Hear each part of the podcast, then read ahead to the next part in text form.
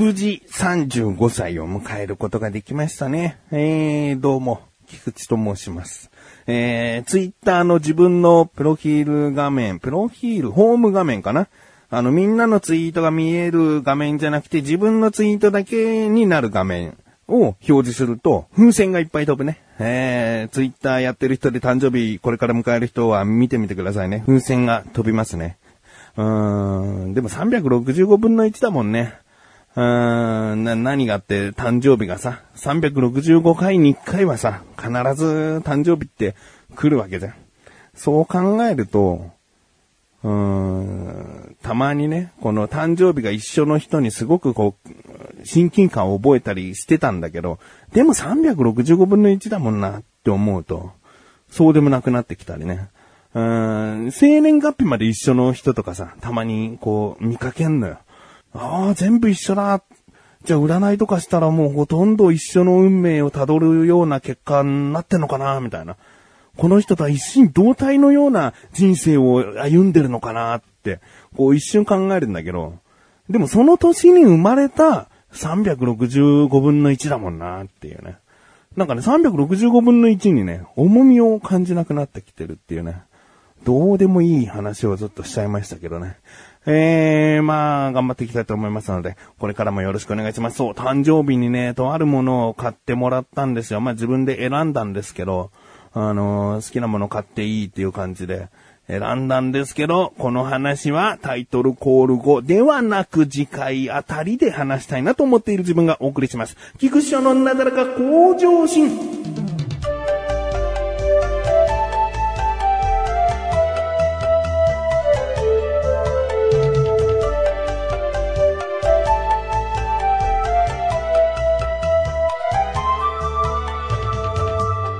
せっかくこう誕生日の話題の流れだったらさ、誕生日プレゼント何にしたのかっていう話すりゃいいのに。うーん、二つの理由があります。一つはまだ手元に届いていない。うーん、明日、収録している今現在の明日か明後日に届くので、多少こう使ってみたり、生で見て、あの、いじってみたりとかした後に話したいじゃん。ね。だからちょっと話しにくいっていうのと、もう一つは、もう前々回あたりから、リフォームデザインコンテストで優秀賞を取って、その商品券が副賞であったので、その商品券で何を買ったのか。ね。えー前回は、うんマシュルの転職祝いで、えー使ったっていうことは言ったんだけど、自分のためにも使ってるから、何をね、買ったのか。ね、この話を先にした方があんまりお待たせしないんじゃない？だって、誕生日の話は今日したわけだから、誕生日何があったのかって興味を持った人は次回を聞けば済むけど、その、商品券で一体何を買ったんだよって、もしね、待っている人がいたらすげえ待たせちゃってるから。じゃあ、こっちのね、お待たせしている、先にお待たせしている話をね、した方がいいんじゃないかなっていう、この二つの理由からですね、えー、今回誕生日に何を買ったのかという話は、次回以降に回して、えー、商品券で何を買ったのか。で、今回のさ、その商品券が当たった、当たったじゃない、商品券を手に入れた。ね。僕のデザインが素晴らしいと認められて優秀賞となり、商品券を手に入れた。ね。この臨時収入はさ、やっぱり何か自分が今まで欲しかったなーっていうものがあればそれでもちろんいいんだけど、うん、欲しいんだけど、うーん、まあちょっと高いよっていう、あまり手出せないよっていうものを買いたいと。うん、思ったんですよね。臨時収入だから。うん、まあ、それまでにね、あの、自分なりにこう、お金を貯めて、えー、買おうって思えればいいんだけど、それほどでも絶対欲しいってものじゃなかった。で、生活必需品ではないから、うんやっぱり臨時収入とか、まあ、誕生日プレゼント、それこそプレゼントでもらうとかだったら超嬉しいなっていうものね。えー、それを選んだんですね。えー、皆様はね、スマートフォンをお持ちでしょうか？もしくは携帯電話でもいいんですけどね。携帯電話だとでもあまりいないかな。あのーそれにカバー、ケースなどをね、つけてらっしゃる方、結構多いんじゃないですかね。えー、買ったばかりのスマートフォンってさ、あんまりこう触りたくない。自分でも触るところ考えちゃうぐらいさ、もう丁寧に丁寧に扱いたくならない？うーん、なんか、カバンにしまうのもそーっと入れてみたりさ、どうせ半年後にはもうザーッと入れちゃってんだけど、最初に手に入れた時のこの、あ、傷つけたくない、早くフィルム貼らなきゃ、早くケース、カバーつけなきゃ、みたいな。うん、まあそういう風に思って、だいたい僕の予想では7、8割の方はケース、カバーをすぐに購入しているんじゃないかなと思うんですね。僕もその口でですね、えー、買ったらすぐに、うんケースをつけたい。うん、新しいスマートフォンだとまだ発売している対応のケースとかが少なかったりすると、とりあえずじゃあこのなんてことのない透明のソフトカバーを買っとこうみたいな。で、欲しいケースがあったらそれに乗り換えようみたいな。それぐらいもうすぐにね、ケースカバーは買うんですけど。その中でね、えー僕はね、ケースカバー大きく分けて3つあると思っていて、1つは、先ほど言ったようなカバー系ね。なんか柔らかいプラスチックみたいなクニクニクニクニ曲がるようなもので、えー側面と背面をこう覆うタイプ。うんまあ柔らかくなくても硬くてもね、ハードタイプとかね、えーいろんなタイプがあって、えー好きなね、柄とかが背面に施されてると、ああ、僕はこのキャラクター好きだからこのカバーにしようみたいなね、そういう選びがいのある。一番種類としたらもしかしたら多く出回っているのかもわかんないね。えーで、もう二つ目がですね、手帳型、もしくはブック型っていうのかな。えーフリップ型、蓋がついている手帳っぽいケース。うん、まあ大体なんですかね。いろんな革とか布製品が主に使われているんじゃないかな。うん、画面をきちんと覆えるから、あの、カバンとかに入れてもね、あの、フィルムを貼ってなかったとしても、こう、液晶画面を守ってくれるような。うん、あと電車とかでそっと開いた時にね、えー人からあまり覗き込まれたくないなっていう時に、うん、ちょっとした本の形みたいになっていると、こう、人目を気にしなくなるよね。多少隠せてるかなみたいな。チラッと覗くにはいいかなみたいな。うん、そういうタイプかな。まあ、その手帳型、ブック型が二つ目ですね。で、皆さん、ここからなんですけどね。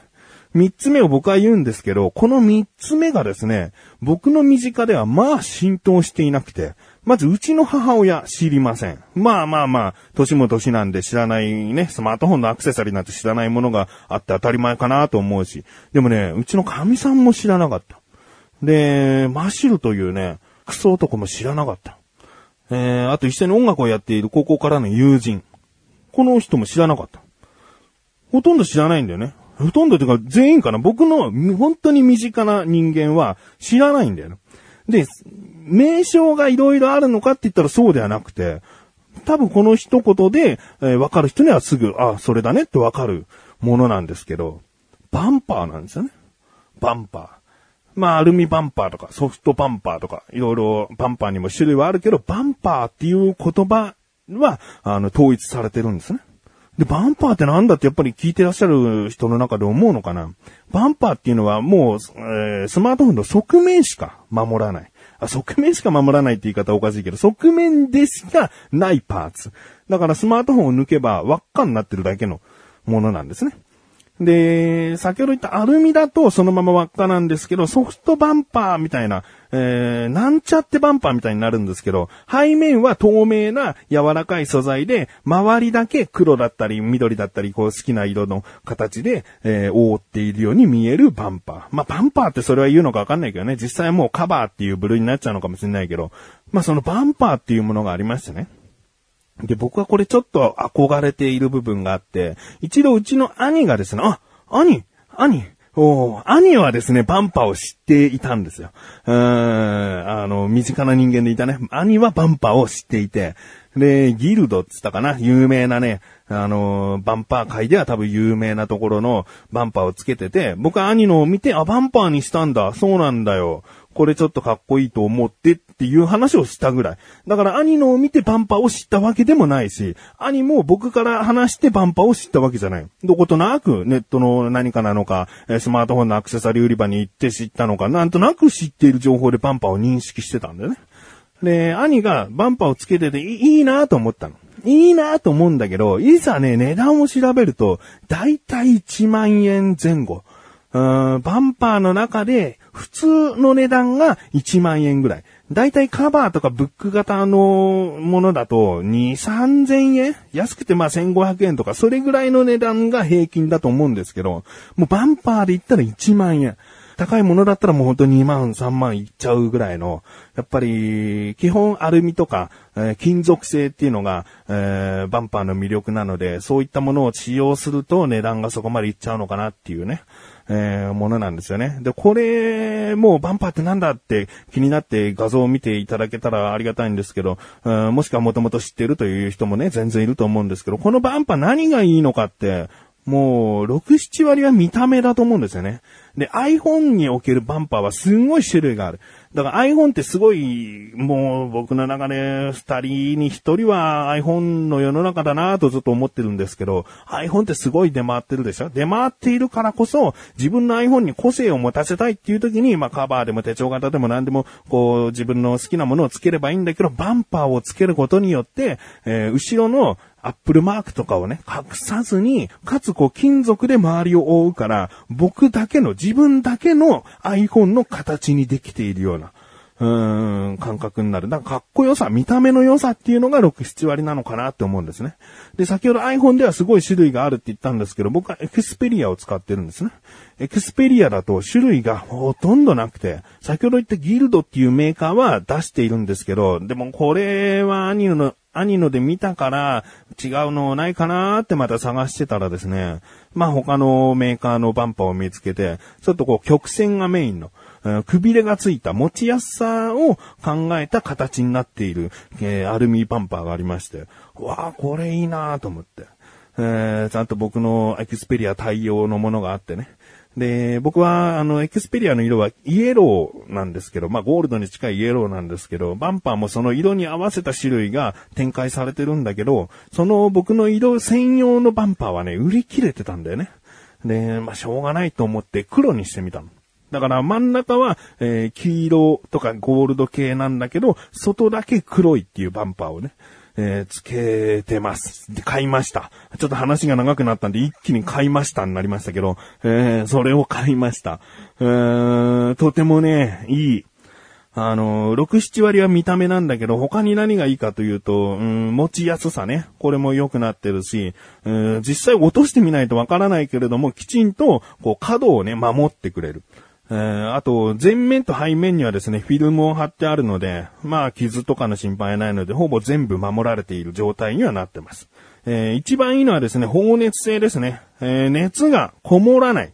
カバーとか手帳型っていうのはすっぽりとね、背面をくっつけて、えー、装着するものが多いから熱こもりやすいんですけれども、これは側面しか覆っていませんので、えー、冬場は冷たくなってるし、夏場はまあ、適度に他のカバーよりは、えー、放熱性が高いんじゃないかなというものになってますね。えー、僕が買ったのがですね、定価1万円なんです。アマゾンとかで見ても1万円なんですけれども、メーカーさんのタイムセールで半額になってましたね。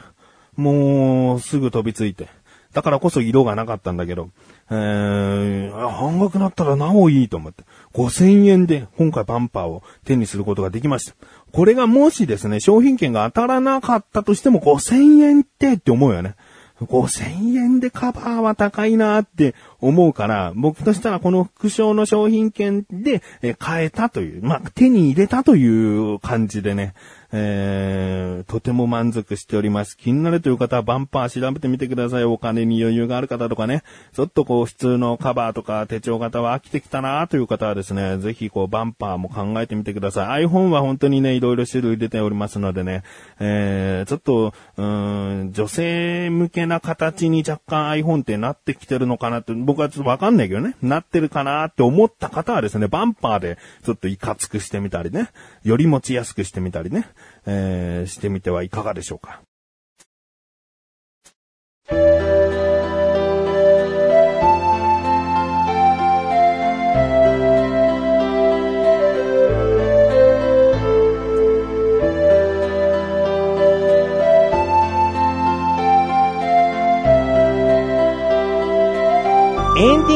そしてすぐお知らせです。このなだらかご女子が配信されたと同時に更新されました。菅井菊池のコンビニ侍聞いてみてください。今回は菊池からのおすすめ食品で、えー、セブンイレブンさんのおにぎりの肉飯というものをですね、えー、食べております。菅井の感想はいかに気になるという方はぜひぜひぜひぜひ聞いてみてください。ということで、なだらかご女子は毎週曜日更新です。それではまた次回お会いいた菊池翔でした。メガネたまわりの周りよ。お疲れ様です。